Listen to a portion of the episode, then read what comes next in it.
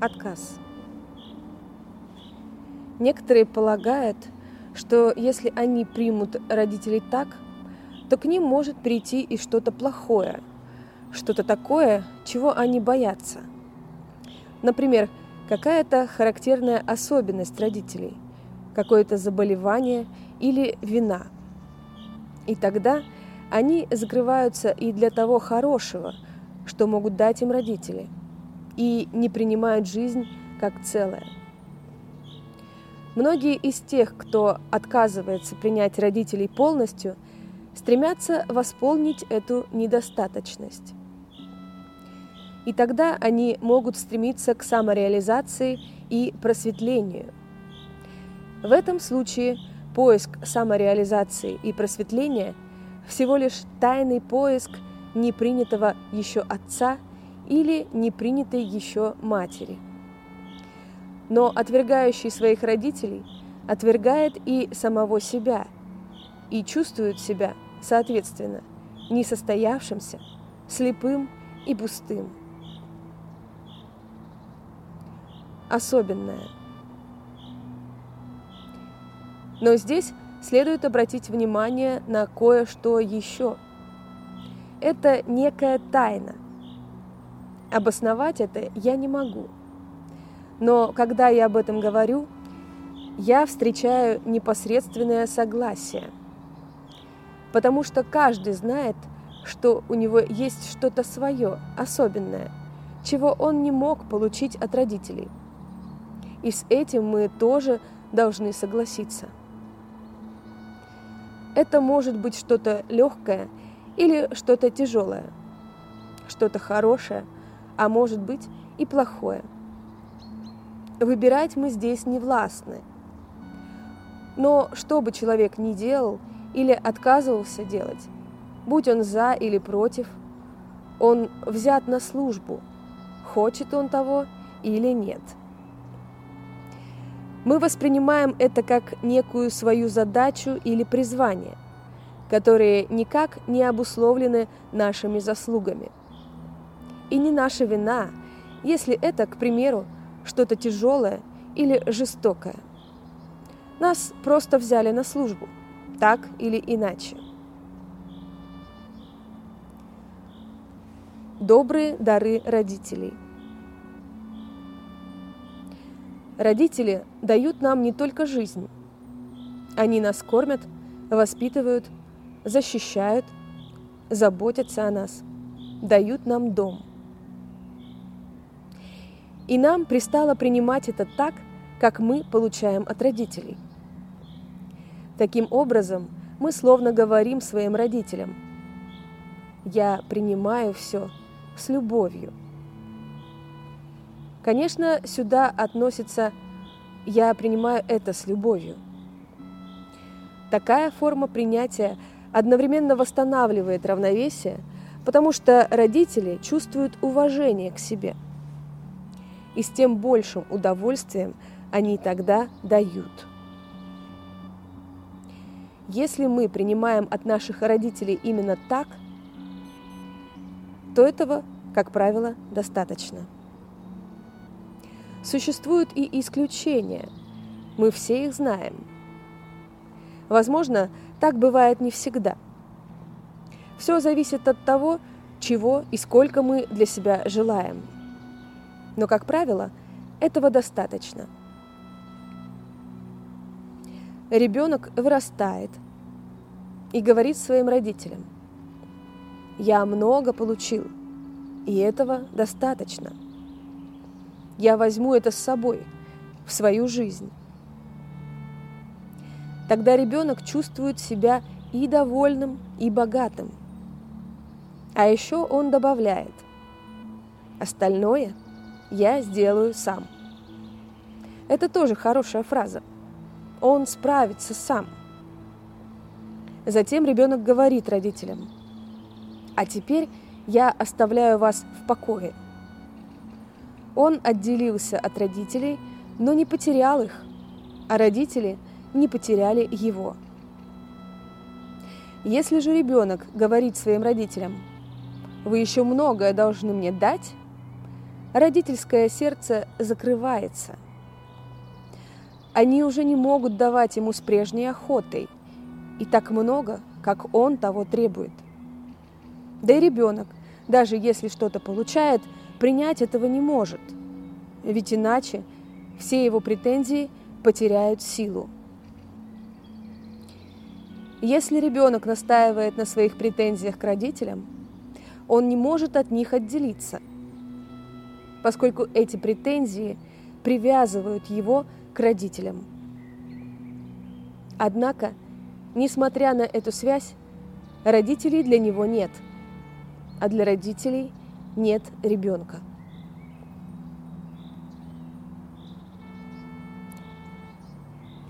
принадлежащее лично родителям. Кроме того, что есть сами родители и что они нам дают, у родителей имеется еще что-то, что они приобрели как или претерпели как потерю. И это принадлежит лично им. Дети имеют к этому лишь опосредованное отношение – и родители не могут и не должны давать это свое личное детям. А дети не должны и не могут принимать это от своих родителей. Потому что тут каждый сам кузнец своего счастья и своего несчастья. Если ребенок воспринимает как собственные личные блага или личные притязания родителей – не приложив сам никаких усилий для их достижения и не выстрадав их собственной судьбой, тогда его притязания беспредметны и ничем не оплачены. Давать и брать. Этот служащий жизни обмен превращается в семье в свою полную противоположность, если вошедший в семью позже берет на себя что-то дурное за кого-то из своих предков – Например, ребенок берет на себя родительскую вину, судьбу, обязательства или пережитую несправедливость. Ибо это не тот добрый дар, который его предок получил от своего предка, чтобы затем передать его дальше. Это часть его личной судьбы и остается в зоне его ответственности. А еще это часть его достоинства – если он это принимает, а другие ему это оставляют, то оно несет в себе особую силу и особое благо. И это благо он может передать своему потомку. Но тому уже не придется платить той цены, которую заплатил за него он сам. Если же, пусть даже из любви, более поздний принимает на себя что-то дурное за более раннего – то в этом случае стоящий ниже, согласно иерархическому порядку, вмешивается в личную сферу стоящего выше него, и этим отбирает и у него, и у этого дурного достоинства и силу. В результате от положительной стороны этого зла обоим остается одна лишь цена, без того, что было оплачено. Самонадеянность. Порядок процесса «давать и брать» переворачивается в семье с ног на голову, когда вошедший в семью позже, вместо того, чтобы принимать у более раннего и уважать его за это, стремится давать ему, будто он ему равен или даже превосходит его.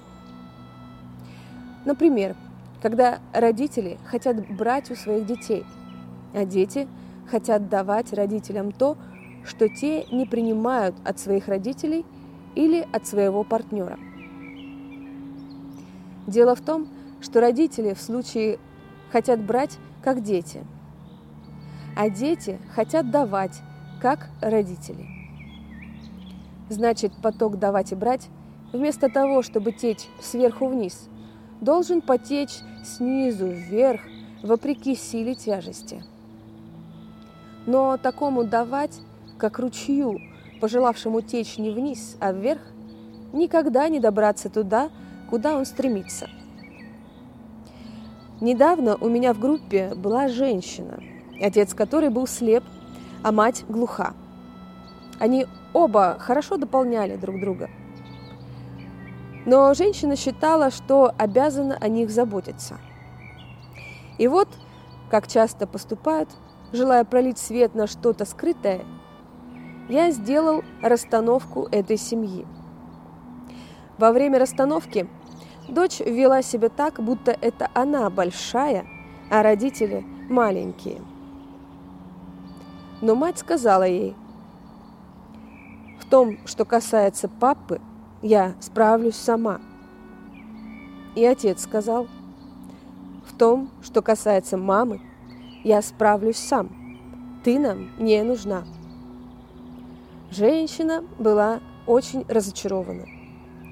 И ее снова вернули на ее детский уровень. Следующей ночью она не могла заснуть. И потом спросила, не могу ли я ей помочь. Я сказал, кто не может спать, считает, что должен быть на чеку. И рассказал ей маленькую историю, принадлежащую Борхерту, об одном мальчике, который в Берлине после войны охранял тело мертвого брата, чтобы до него не добрались крысы. Ребенок был совершенно изнурен поскольку думал, что обязан бодрствовать. Но тут пришел один хороший человек и сказал, но по ночам крысы спят. И ребенок уснул. Следующей ночью женщине спалось лучше. Нарушив иерархию давать и брать, ребенок потом строго себя наказывает, зачастую гибелью и крахом – причем он даже не подозревает о своей вине и не видит здесь никакой взаимосвязи. Дело в том, что давая или беря то, что ему не подобает, ребенок из любви грешит против порядка. Он не замечает собственной самонадеянности и полагает, что поступает хорошо. Но порядка не преодолеть любовью – ибо прежде всякой любви в душе действует некий орган равновесия, который даже ценой счастья и жизни помогает порядку любви добиться своих прав и восстановить равновесие.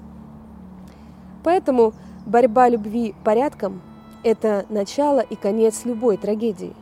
И существу только один путь, чтобы этого избежать. Постичь порядок и любовью ему следовать. Понимать порядок – это мудрость, а с любовью ему следовать – это смирение. Роковое сообщество. Родители и дети образуют вместе еще и некое роковое сообщество. Каждый в нем так или иначе зависит от другого – и каждый должен по возможности способствовать общему благу. Здесь каждый берет и каждый дает. Дети здесь тоже дают родителям, например, заботясь о них в старости, а родители с полным правом требуют и принимают от своих детей. Вот то, что я хотел сказать о порядках любви между родителями и детьми. Род. Следующие важные для нас отношения возникают одновременно с возникновением отношений с родителями, поскольку мы являемся членами не только родительской семьи, но и членами нашего рода. Вместе с родителями мы обретаем также два их рода, и теперь мы члены одного рода в котором соединяются род матери и род отца. Род ведет себя так, словно он спаян некой связующей всех его членов силой и неким органом порядка и равновесия, действующим в равной степени в каждом из них. Кого связывает эта сила и кого продолжает принимать во внимание этот орган, тот к роду и принадлежит. И больше не принадлежит к роду тот, кого уже не привязывает эта сила и не учитывает этот орган. По диапазону действия этой силы и этого органа можно определить, кто является членом рода, а кто нет. Как правило, в род входят ребенок и его братья и сестры, в том числе умершие и мертворожденные, родители и их братья и сестры, в том числе умершие и мертворожденные, а также родившиеся вне брака и сводные братья и сестры, бабушки и дедушки, иногда той или иной из прабабушек и прадедушек, а также не родственники, а именно все, кто уступил место в системе другим, например, прежние партнеры, родителей или бабушек и дедушек, и все, чье несчастье или смерть принесло какую-то пользу другим членам рода. Родовая связь. Члены одного рода связаны друг с другом так, словно это некое роковое сообщество, где тяжелая судьба одного отражается на всех членах рода и вызывает желание разделить ее с ним. Например, если в семье рано умирает ребенок, его братья и сестры ощущают стремление последовать за ним.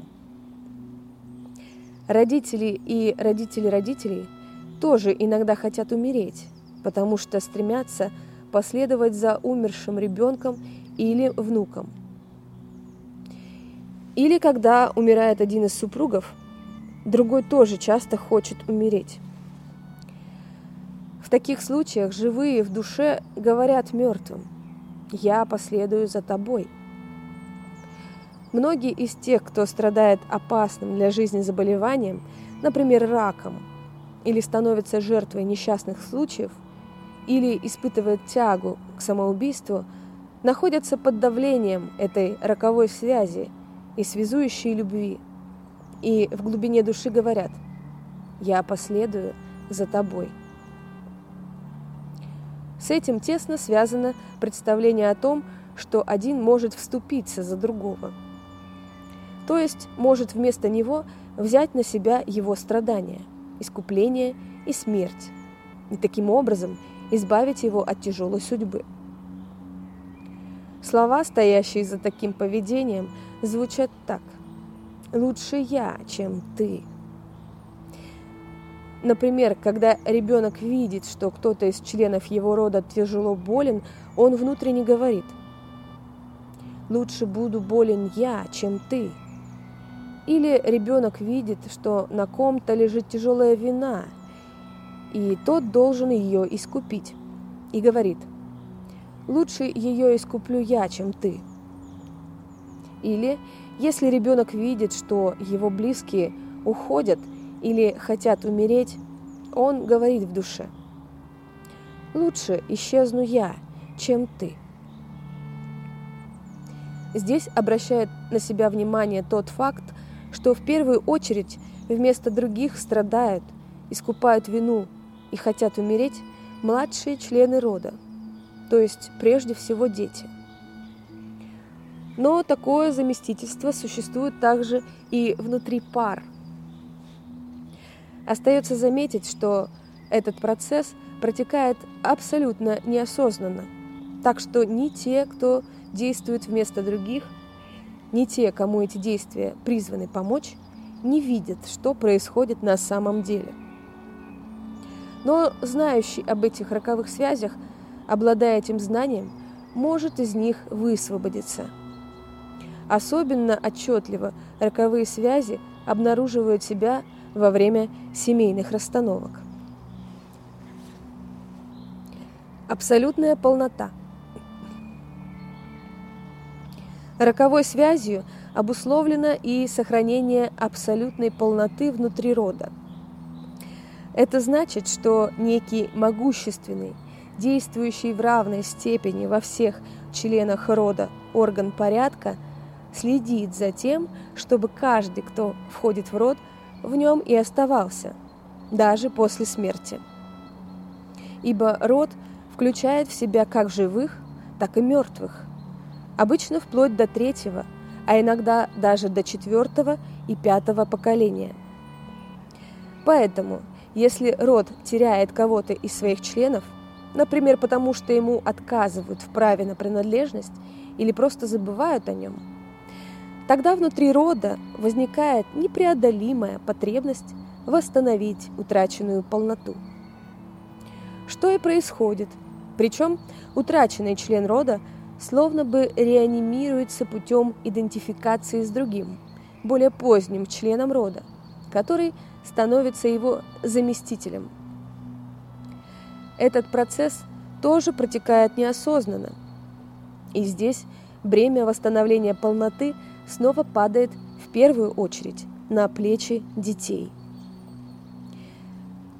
Приведу один достаточно поверхностный пример – Женатый мужчина знакомится с другой женщиной и говорит жене, «Знать тебя больше не хочу». Если у него потом будут дети с этой другой женщиной, то один ребенок окажется заместителем, брошенной первой жены. И, возможно, станет бороться с отцом с той же ненавистью, которую испытывает покинутая женщина. Или отойдет от него с той же, как у нее, грустью. Но ребенок не знает, что воплощает собой исключенную женщину и заставляет с ней считаться. И родители этого тоже не знают. Внутриродовая ответственность. Итак, невиновным членам рода приходится отвечать за виновных. Так, с помощью вошедших в род позже должна быть исправлена или компенсирована несправедливость по отношению к вошедшим в него раньше или их собственная, более ранних, несправедливость. И прежде всего, дети являются теми более поздними, кого вышестоящая инстанция прежде других привлекает к возмещению несправедливости. Связано это, вероятно, с тем, что внутри рода тоже господствует определенный иерархический порядок, в соответствии с которым более ранние обладают приоритетом перед более поздними, а более поздние служат более ранним и даже приносятся в жертву на благо более ранних. Поэтому в том, что касается восстановления равновесия, в роду не существует такой справедливости – как между равными. Равное право на принадлежность. Но внутри рода действует основной закон, согласно которому каждый член рода обладает равным с другими правом на принадлежность. Однако во многих семьях и рода их членам в этом праве отказывают. Например, если у женатого мужчины есть внебрачный ребенок, его жена иногда говорит, «Я не желаю ничего знать ни об этом ребенке, ни о его матери. Они не имеют к нам никакого отношения». Или, если на долю одного из членов рода выпала тяжелая участь, например, во время родов умерла первая жена деда, то ее судьба внушает другим страх – и ее обходят молчанием, словно эта женщина к ним больше не принадлежит. Или одному из членов рода, поведение которого отклоняется от общепринятых норм, другие говорят «Ты наш позор, поэтому тебе нет места среди нас». В очень многих случаях надменная мораль на практике не означает ничего иного, как то, что одни говорят другим – у нас больше прав на место здесь, чем у тебя. И у вас меньше прав быть здесь, чем у нас. Или так. Вы потеряли свое право на принадлежность. По-хорошему, это не значит ничего другого, кроме как «у меня больше прав», а по-плохому у тебя прав меньше. Зачастую в этом праве отказывают и рано умершим или мертворожденным детям, например, просто о них забывая. Иногда бывает и так, что родители дают следующему своему ребенку имя умершего. Этим они как бы говорят мертвому ребенку. Для тебя здесь больше нет места. У нас есть тебе замена. Тогда мертвому ребенку не остается даже его имени. Если члены рода отказывают в праве на принадлежность кому-то из более ранних, потому ли, что презирают его или испытывают страх перед его судьбой, или не хотят признать, что он освободил место для кого-то из более поздних, или не признают еще чего-то, чем они ему обязаны. Тогда под давлением органа равновесия один из потомков, сам того не замечая и не имея возможности этому сопротивляться, путем идентификации копирует его жизнь. Так что в любом роду, где одному из членов отказывают в праве на принадлежность, существует непреодолимое стремление восстановить утраченную полноту и компенсировать произошедшую несправедливость. Именно тем, что у исключенного члена рода появится подражающий ему заместитель. С этим связано еще и то, что оставшиеся в живых часто испытывают чувство вины по отношению к рано умершему члену семьи, поскольку воспринимают свою жизнь как несправедливость по отношению к мертвому. Тогда они стремятся компенсировать эту несправедливость тем, что сами, не зная почему, ограничивают свою жизнь. Потеря права на принадлежность. Но если один из членов рода убивает другого, он теряет свое право на принадлежность к роду и должен быть исключен. Если же он, тем не менее, продолжает там оставаться, тогда вместо него нередко уходит кто-то другой. В большинстве случаев опять-таки ребенок. Поэтому мягкость по отношению к убийце – это жестокость по отношению к невинному ребенку. Тоже, впрочем, относится и к угрозам убийства, и к покушениям на убийство. А вот аборты не подпадают под действие этого родового закона. Хотя лично для родителей это может иметь иногда сходные последствия. Абортированные дети, как правило, не замещаются другими детьми. Убийцы, не принадлежащие роду убитого, должны потерять право на принадлежность к собственному роду, возможно потому, что в душах семей по-прежнему бессознательно действует закон кровной мести. В этом случае их исключение было бы компенсацией по отношению к системе жертвы, которая понесла потерю. Здесь тоже имеет силу правило, если не уходит преступник, вместо него часто уходит кто-то невиновный, и чаще всего это снова ребенок. Если убийца не понес должного наказания и или система жертвы не требует компенсации за причиненный ей ущерб, это вызовет плохие последствия для детей из обоих родов. Ребенок из рода убийцы впоследствии может стать жертвой, а ребенок из рода жертвы – убийцей. Причем отношение жертва-убийца – вследствие их чрезмерной эмоциональной заряженности в последующих поколениях могут проецировать на других людей. Например, ребенок из рода жертвы, находясь под воздействием закона компенсации, может мстить кому-либо или даже убить, не осознавая причин. А ребенок из рода убийцы в силу действия этого же закона может как бы притягивать к себе несчастье – с ним постоянно что-то случается. Он может в раннем возрасте очень тяжело заболеть и так далее. Порядки любви. Итак, в роду царит некий архаичный порядок, который вместо того, чтобы не допускать несчастья и страдания, умножает их. Поскольку, когда кто-то из нижестоящих под давлением слепого органа равновесия стремится задним числом исправить что-то ради кого-то из вышестоящих, то злу нет конца. И пока этот порядок остается неосознанным, он сохраняет свою силу. Но когда он обнаружен, мы можем выполнять его требования по-другому, без этих скверных последствий. Тогда начинают действовать другие порядки, которые также, имея в виду восстановление равновесия, дают более поздним равные права с более ранними. Эти порядки я называю порядками любви.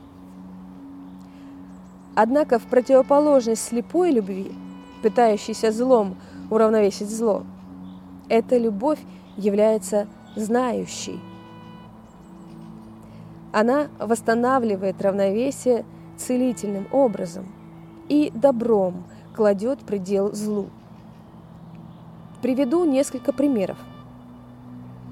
Сначала я поясню то, что касается фраз «я последую за тобой» и «лучше я, чем ты». Если кто-то произносит в душе подобные фразы, я велю ему сказать их перед лицом того человека, за которым он хочет последовать, или вместо которого он готов страдать, искупать вину или умереть. Глядя этому человеку в глаза, он уже не может сказать эти слова, потому что в этот момент он осознает, что этот человек тоже его любит – и не примет такого предложения. Следующим шагом было бы сказать этому человеку так. «Ты большой, а я маленький. Я преклоняюсь перед твоей судьбой и принимаю свою такой, как она мне подарена.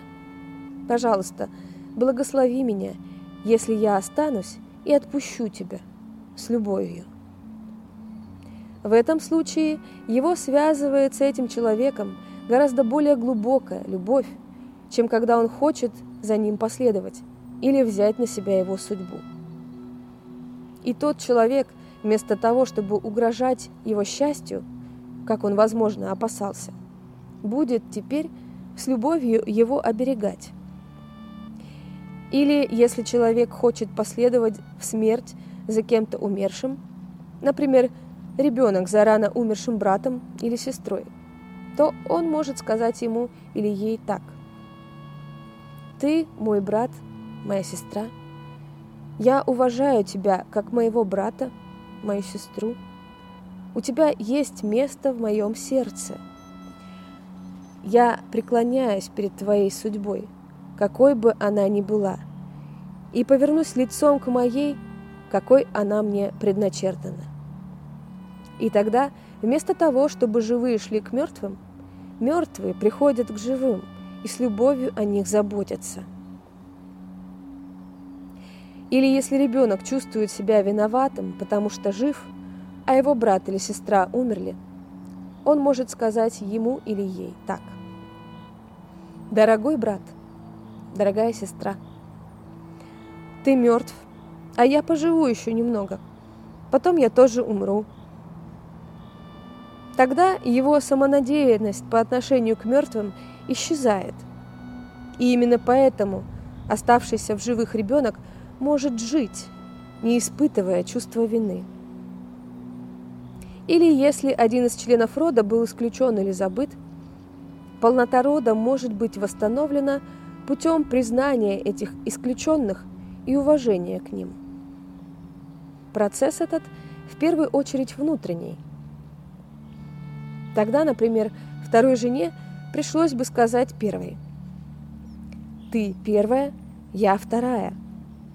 Я признаю, что ты уступила мне место. Если по отношению к первой жене была совершена несправедливость, она может добавить «Я признаю, что с тобой поступили несправедливо, и что муж у меня за твой счет – Еще она может сказать так. «Пожалуйста, будь ко мне добра, если я приму и сохраню моего мужа как мужа. И, пожалуйста, будь дружелюбна по отношению к моим детям». В семейных расстановках можно наблюдать, как смягчается лицо первой жены, и она соглашается, потому что ее уважают. В этом случае порядок оказывается восстановлен, и ребенку больше не нужно ее замещать. Приведу еще один пример. Один молодой человек, предприниматель и монопольный агент некоего продукта в своей стране, приезжает на Порше и рассказывает о своих успехах. Совершенно очевидно, что он обладает определенными возможностями – Кроме того, у него есть неотразимый шарм. Но он пьет, и бухгалтер фирмы обращает его внимание на то, что он берет слишком много казенных денег на свои личные нужды, и этим ставит предприятие под угрозу. Несмотря на свои большие успехи, в тайне он был нацелен на то, чтобы все потерять. Выяснилось, что его мать – выгнала своего первого мужа, поскольку, по ее словам, тот был тряпкой. Потом она вышла замуж за отца этого молодого человека, а ребенок от первого брака остался жить с ними. Но мальчик не должен был никогда видеться со своим родным отцом и по сегодняшний день не имел с отцом никакого контакта. Он даже не знал, жив ли его отец – Молодой предприниматель понял, что подолгу не решался быть успешным, поскольку считал, что своей жизнью обязан несчастью своего брата. И тогда он нашел следующее решение. В первую очередь он смог признать, что брак его родителей и его собственная жизнь находились в роковой взаимосвязи с потерей, которую пришлось претерпеть его брату и отцу брата. Во-вторых, несмотря на это, он смог принять свое счастье и сказать другим, что будет считать себя равным им и равноправным с ними. В-третьих, он был готов оказать своему брату особую услугу, признавая этим свою готовность уравновесить давать и брать. Он решил найти исчезнувшего отца брата и устроить их встречу. Там, где царят порядки любви, прекращается внутриродовая ответственность за произошедшую несправедливость, потому что вина и ее последствия остаются там, где должны остаться, и место смутной потребности уравновешивания во зле, которое постоянно порождает новое зло, занимает теперь уравновешивание в добре – оно удается, если более поздние принимают от более ранних, какой бы ни была цена. Если они уважают более ранних, что бы те ни сделали. И если прошедшее, плохое или хорошее, может остаться в прошлом. Тогда исключенные снова обретают свое право гостя. И вместо того, чтобы внушать нам страх, они приносят благословение – а мы пребываем в ладу с ними, если предоставляем им подобающее место в своем сердце. И поскольку у нас теперь есть все, чье место с нами, мы чувствуем себя цельными и полноценными.